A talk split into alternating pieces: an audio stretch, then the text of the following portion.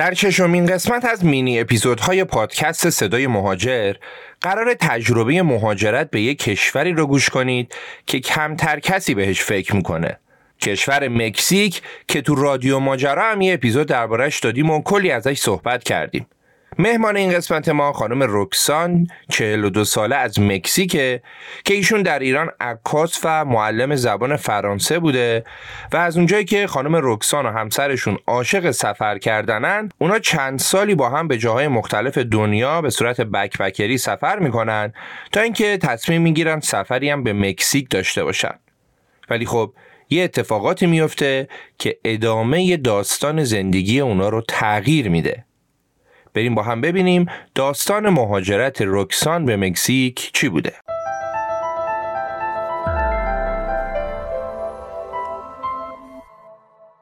سلام من رکسان هستم 42 سالمه. در حال حاضر در کشور مکزیک زندگی می‌کنم به همراه همسر و دخترم.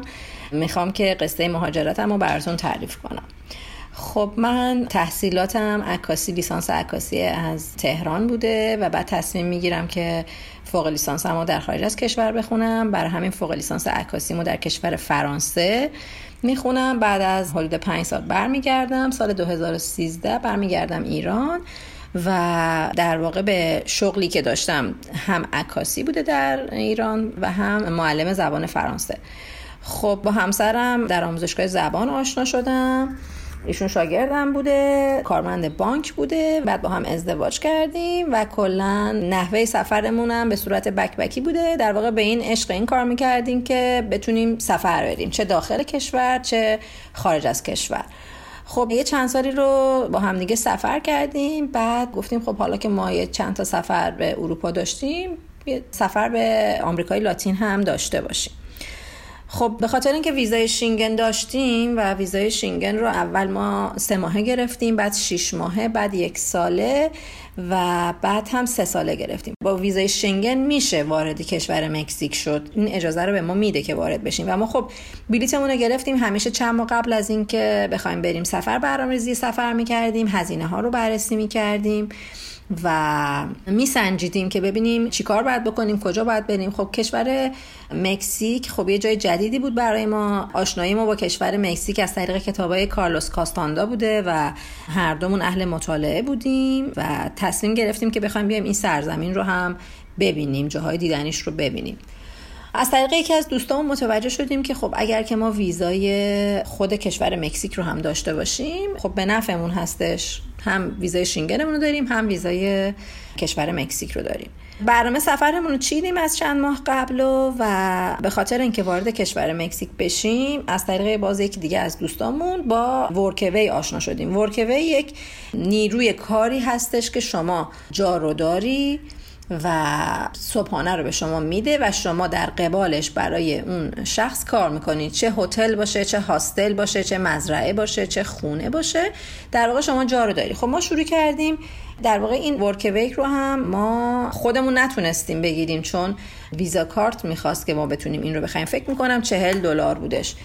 باز این رو یکی از دوستامون برامون زحمت کشید و یک ساله برامون گرفت و ما شروع کردیم به ایمیل زدن به جاهای مختلف به شهرهای مختلف. حالا اون جایی که دوست داشتیم بیشتر ویزیت بکنیم و ببینیم. همسرم ایمیل می‌زد و ما همچنان منتظر میموندیم. تقریبا شاید 20 تا 30 تا ایمیل ما زدیم که یکیشون به ما جواب داد. یکیشون به ما جواب داد در واقع نزدیک همین شهری بودش که الان هستیم و دیگه از روی اینترنت نگاه کردیم کجاست و موقعیتش رو نگاه کردیم و خیلی خوشحال که یک جای ما رو قبول کرده که بتونیم وارد کشور مکزیک بشیم. روال کارمون همینجوری پیش می‌رفت تا اینکه من متوجه شدم که من باردار هستم و اولش خب خیلی جا خوردم چون برنامه‌ریزی کرده بودیم برای این سفر. خب در واقع کاری هم که می‌خواستیم توی ورکوی بکنیم این بود که همسرم برای اون هاستل کار بکنه کارهای فنی و من توی کافتریا کار بکنم. میگم اولش خود جا خوردم چون اصلا قصد و نیت بچه دار شدن نداشتم. ولی خب بعدش گفتیم برنامه رو چیدیم بلیتامون رو خریدیم و مسیرمون هست. دیگه با دکترم مشورت کردم. گفتم من این تاریخ این سفر رو دارم. تا اون موقع مثلا سه ماه هم تموم شده. اجازه سفر دارم ندارم. چجوریه؟ دیگه با توجه به شرایط خوبی که خدا شد داشتم در بارداری گفت مشکلی نیست. حالا این سفرم می‌خوای بری می‌تونی بری. ما تصمیممون این شد که بیایم و در این هاستل کار بکنیم و حالا ببینیم که چی برام پیش میاد قبل از اینی که بیایم یکی از دوستامون گفته بود که ویزای کشور مکزیک رو بگیرید. ما ویزای کشور مکزیک رو که گرفتیم و موقع اون رسیده بود که همسرم بخواد بره پاسپورت ها رو بگیره. اینجا بود که یه خورده ما در واقع دست و دلمون لرزید که به ما گفتش که ما ویزا رو به شما دادیم. ولی کشور مکزیک که تصمیم می‌گیره شما وارد مکزیک بشید یا نشید.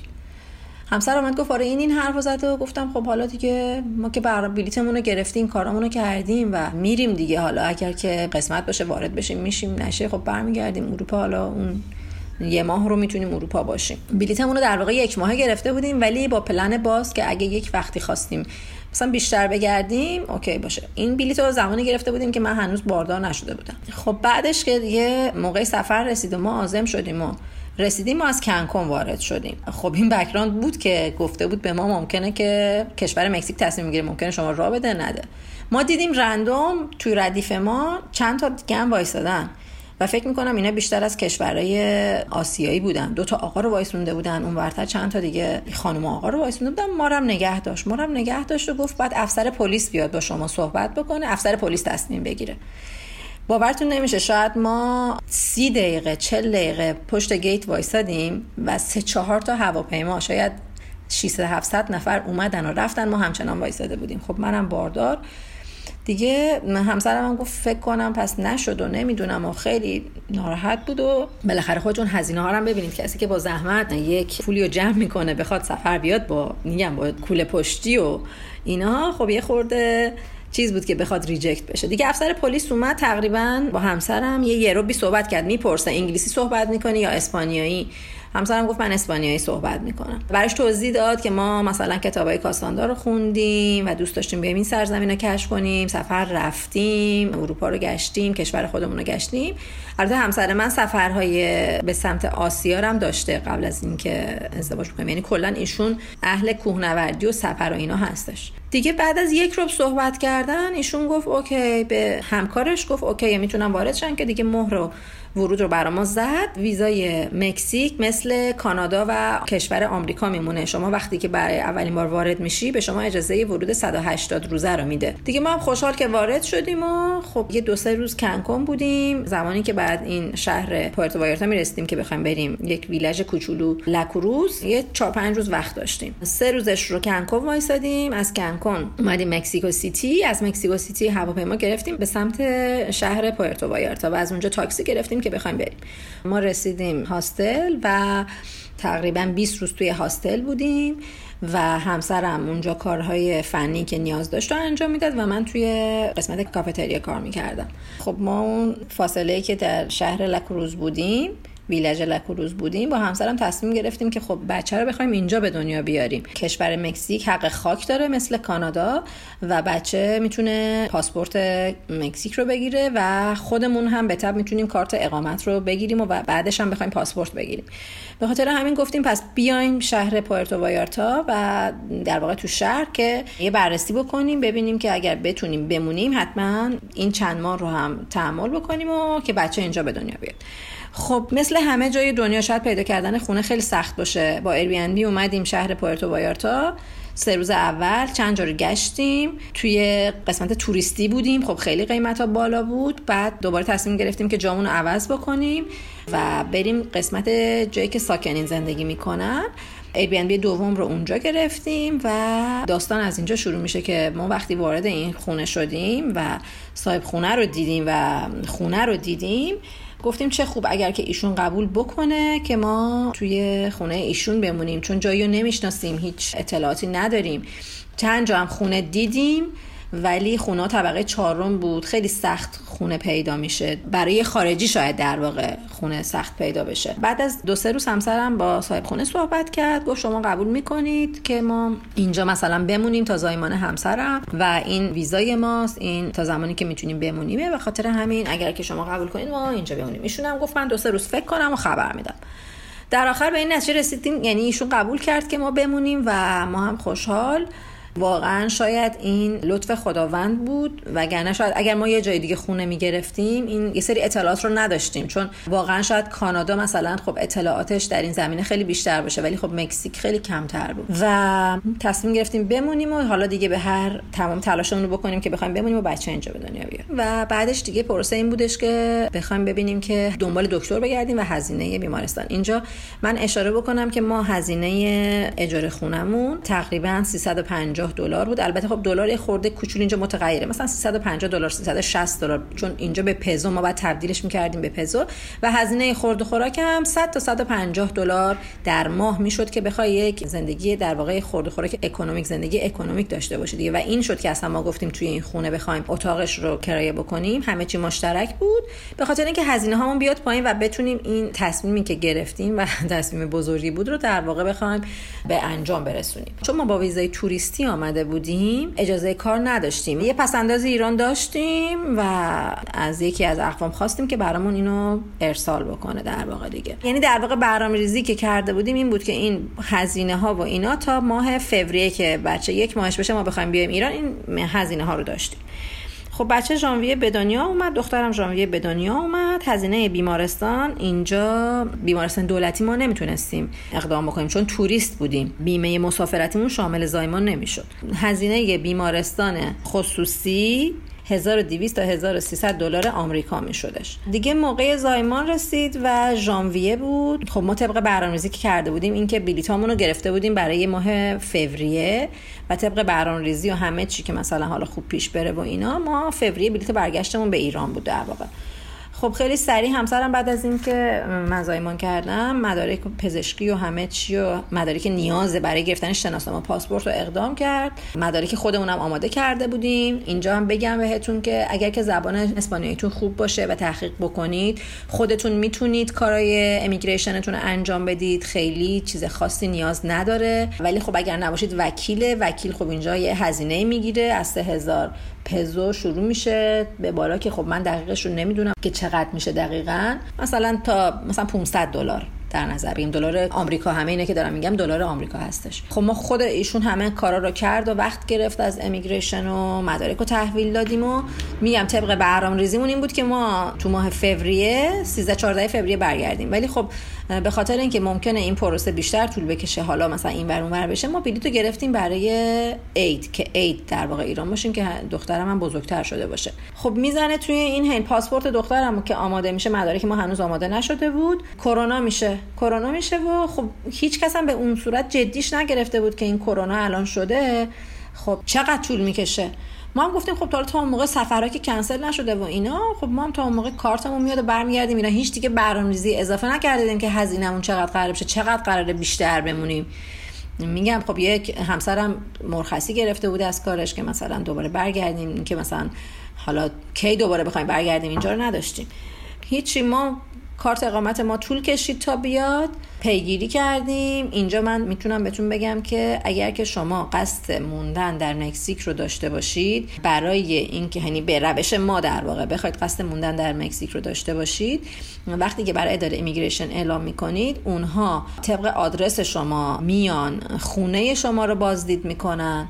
تمام از محیط زندگیتون عکس برداری می‌کنن از همسایه ها سوال می‌کنن که شما چند وقت اینجا بودید؟ می‌شناسن شما رو؟ نمی‌شناسن شما رو؟ خب ما اینا رو هیچ کدوم نمی‌دونستیم. اینا رو من میگم حداقل دوستانی که قصد مهاجرت دارن به این روش رو بدونن. می‌پرسن که چند وقت اینجا بودید؟ حتی مثلا اون برگه های اجاره خونتون رو همه رو می‌خوان از شما.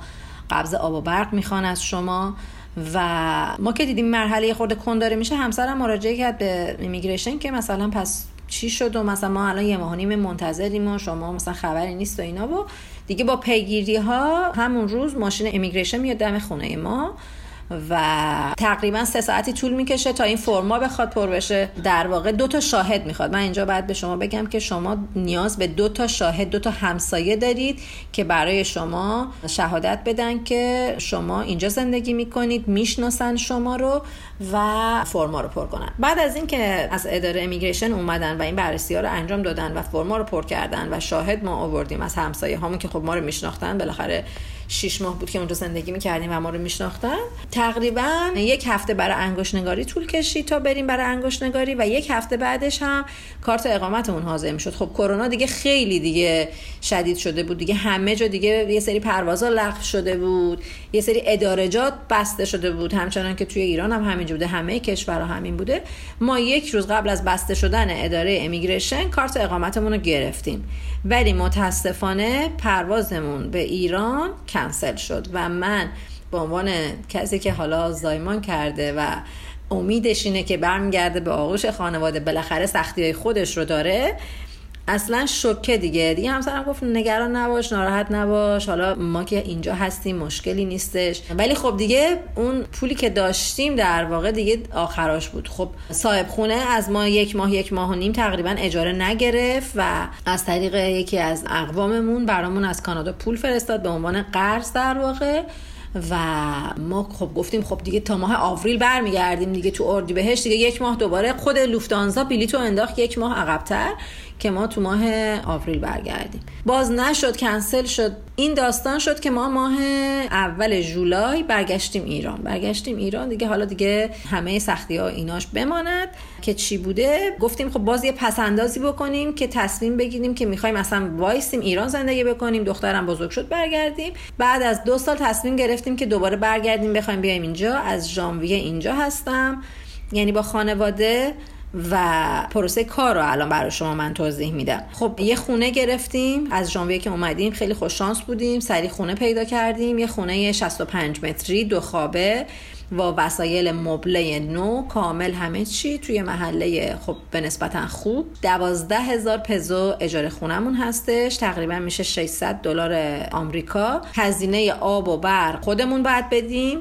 خب الان که هوا گرمه کولر گازی ما زیاد استفاده کردیم تقریبا 100 دلار کانادا هزینه برقمون اومده هزینه آبمون خیلی کمتره شاید مثلا 20 دلار اومده و هزینه خورد و خوراک. خب هزینه خورد و خوراک با بچه تقریبا متفاوتتر. آدم وقتی بچه داره نمیشه بگه اینو نمی‌خوام اونو نمی‌خوام. تقریبا می‌تونم بگم هزینه خورد و خوراکم بین 200 دلار تا 250 دلار هستش. حالا اگه بخواید تفریحات بیشتری داشته باشید خب بالاخره بخواید شام بیرون برید. همه اینا رو در نظر بگیرید. ولی چیزی که من می‌خوام به شما بگم کسانی که مهاجرت می‌کنن از طریق حالا سیستمی که ما اومدیم بخوام بیام مکزیک ما چون ایران باید دلار با خودمون بیاریم. به نسبت کانادا هزینه ها خیلی کمتره.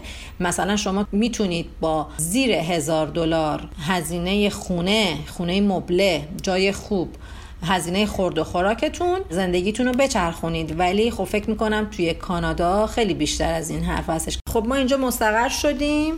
و با توجه به زبان فرانسه من می‌دونستم زبان انگلیسی و اسپانیایی که همسرم می‌دونست همسرم خب گفتیم خب کار پیدا می‌کنه. ایشون خیلی مثلا خیلی به خودش امیدوار بود که خیلی سریع بتونه کار پیدا بکنه.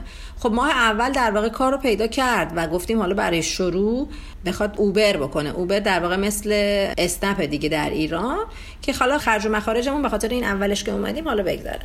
بعد از یک ماه دید خب خیلی شرایط چون ماشین مال خودش نبود ماشین رو از طرف کمپانی گرفته بود یه خورده سخت بود. ولی درآمدش درآمد خوبی بود. مثلا برای یک ماه 18 هزار پزو هزار دلار درآمد داشت. ولی خب بعدش گفت خب بذار بگردم برای کار رو اینا. ببینم مثلا کار خب پیدا کنم. خب خیلی شرایط سختی بودش اینطوری. شروع کرد به گشتن و رزومه فرستادن و این ور اون ور. حالا هر جایی که مثلا بخوای برید دید که چند جا مثلا رفت مصاحبه. خب به خاطر زبانی که می‌دونه گفتیم مثلا شاید برای هتل بخواد کار بکنه و اینا رسپشن مترجم و اینا. چیزی که بود اینه که کشور مکزیک تا قبل از اینکه شما ملیتتو نگیری و پاسپورت مکزیکو نداشته باشی و ملیت نداشته باشی خیلی سخت به خارجی کار میده. در واقع یکی از قوانینش اینه که شما داشته باشی. حالا نمی‌دونم به خاطر پروسه ای هستش که باید طی بکنه کارفرما که خارجی رو بگیره یا نه. به خاطر همین هر جا می‌رفت خیلی سخت بود و اینکه درآمدها برای فردی که می‌خواد یه کار basic رو شروع بکنه پایین بود. مثلا 8000 پزو. میشه تقریبا 500 دلار یه همچین چیزی 450 دلار. درآمد پایین بود. بعد خب تصمیم گرفتیم بریم مکسیکو سیتی. گفتیم خب شاید مکسیکو سیتی خارجی بیشتر راحتتر بشه کار پیدا کرد. که در این حین گفتم خب پس بذار منم تلاشمو بکنم. شاید منم کار پیدا کردم. من با background ی که داشتم معلم زبان فرانسه بودم و رشتم هم عکاسی بود گفتم حالا با معلم زبان فرانسه با صاحب خونم صحبت کردم ایشون هم معلم بود. گفت برای مدارس خصوصی می‌تونی ایمیل بفرستی. مدارس خصوصی زبان فرانسه تدریس می‌کنن. شاید نیاز داشتن و مثلا شد و خواستن و اینا. که من رزومم آماده کردم و اینو جمعه ساعت چهار بعد از ظهر ایمیل رو فرستم گفتم خدای من چرا جمعه آخر هفته چهار بعد از ظهر؟ چرا من میذاشم دوشنبه میفرستم که ایمیل رو صفحه باشه ببینه طرف و مثلا حالا مسئولش و اینا. فقط برای یه جا فرستادم. یعنی تو ذهنم این بود که اول بفرستم بعد که یعنی یادم اومد که چقدر دیره گفتم مثلا دوشنبه برای بقیه مدارس میفرستم. دوشنبه صبح من همیشه موبایلمو شب خاموش می‌کنم. یعنی از می‌ذارم رو حالت هواپیما که حالا بچه هستش توی خونه با اینا. ساعت هشت نیم روشن کردم. دیدم ساعت ده دقیقه به هشت صبح یه ایمیل دارم که شما می‌تونید بیاین برای مصاحبه و اینا. منم خودم خب زبان اسپانیایی در حدی نبود. واقعا توی ایران توی اون دو سال و نیمی که ایران بودم به خاطر کرونا و بچه کوچیک اصلا برام مقدور نبود. کار نمی‌کردم توی ایران. نبود که بخوام برم زبان فرانسه یاد بگیرم و اینا. دیگه خیلی شمرده و آروم و گذاشتم رو آیفون. بهم زنگ زد. بهم هم زنگ زد. بعد از اینکه ایمیل زد 8 بهم زنگ زد. خیلی آروم و شمرده. گفتش که شما می‌تونید فردا بین برای مصاحبه و اینا. و دیگه من خیلی خوشحال شدم همسرم خیلی خوشحال شد که مثلا حالا برای مصاحبه البته گفتیم خب این مصاحبه است دیگه. حالا بالاخره یه مصاحبه هم آدم بره خب خیلی خوبه. روز سهشنبه ساعت 9 صبح من مصاحبه داشتم. خب اولش خوشبختانه مدرسهش یکی از مدیرا یکی از بخش ها فرانسه بلد بود. اول رفتم پیش اون با فرانسه ایشون با من صحبت کرد بعد منو فرستاد قسمت در واقع پیش دبستانی و مترنل در واقع مترنالش که معلم زبان فرانسه رو برای قسمت پیش دبستانی می‌خواستن و خب من بعد از یه یک ساعت صحبت کردن و ترجمه و همسرم با هم بود ترجمه کرد و اینا خب بالاخره برای قسمت آموزش خیلی مهمه که اطلاعات بدونن رفتار با بچه بدونن و اینا.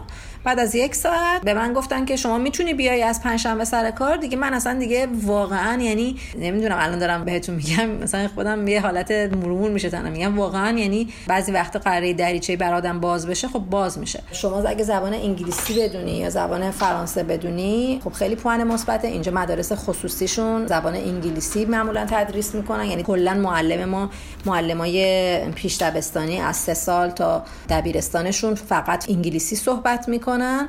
در واقع برای بچه های خارجیه چون خیلی اینجا مهاجر داره از آمریکا و کانادا و در واقع یه پوان مثبت براتون حساب میشه که شما زبان انگلیسی بلد باشید. خب من کارت اقامت داشتم.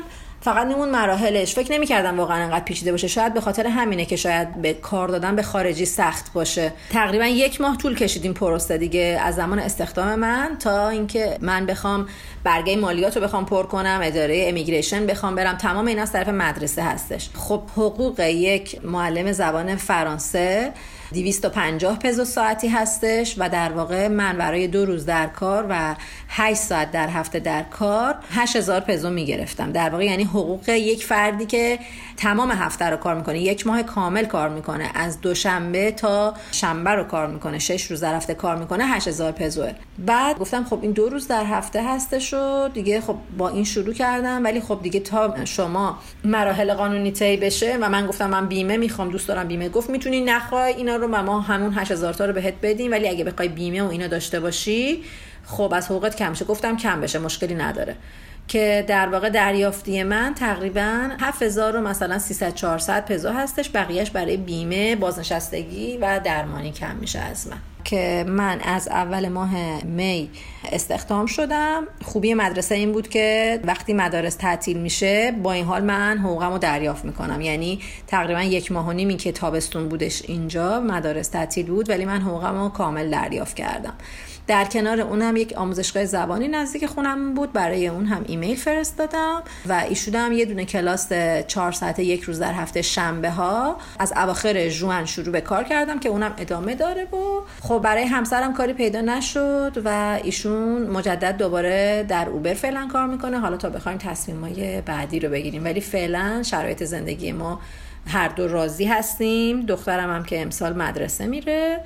و به این صورت. برای گرفتن نسیونالیته مکزیک قانونش به این صورت هستش که شما باید دو سال در مکزیک زندگی بکنید 18 ماهش از کشور خارج نشید تا بخواین اقدام بکنید برای گرفتن نسیونالیته. برای گرفتن نسیونالیته هم باید یه امتحان کتبی بدید و یه امتحان شفایی خب ما هنوز به اون مرحله نرسیدیم و فعلا الان ماه نهمه که اینجا هستیم و سال بعد یعنی 2025 به بعد می‌تونیم اقدام بکنیم برای گرفتن نسیونالیته.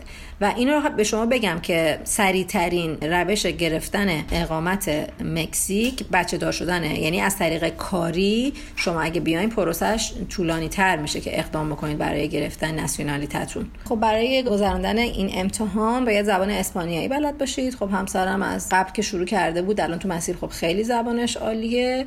منم خب توی این هشت ماهی که اینجا هست خیلی زبانم بهتر شده. در واقع تمام مکالمه. ما به زبان اسپانیایی هستش دیگه. زندگیمون اینجوری میچرخه. امیدوارم که شما هم استفاده برده باشید و این هم یک روشی بود برای مهاجرت و آرزوی موفقیت می‌کنم برای همه دوستانی که توی این مسیر هستن.